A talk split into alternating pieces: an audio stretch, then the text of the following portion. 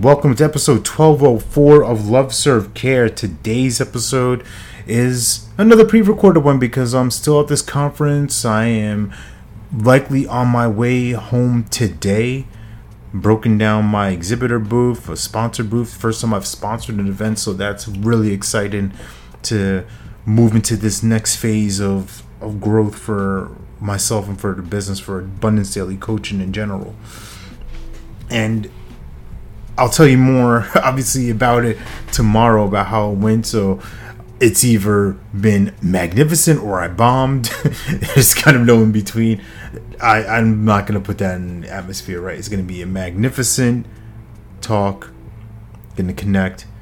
And what is really exciting for me and what I want to share with you is the beauty that happens with preparation.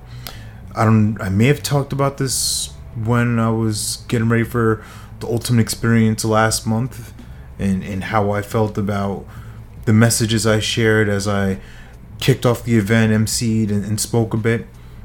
And one of the major differences from that experience from the one in 2022 was just my level of preparation. And that only happens with someone who's invested into it emotionally, right? Emotionally and energetically available for that, and also has a high sense, a high standard of excellence, a high sense of they can do better.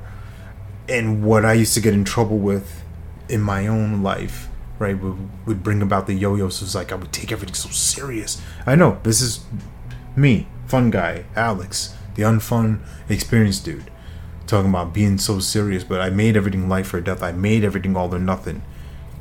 And when it didn't go exactly how I wanted, I would tear myself to pieces off the loose little thread.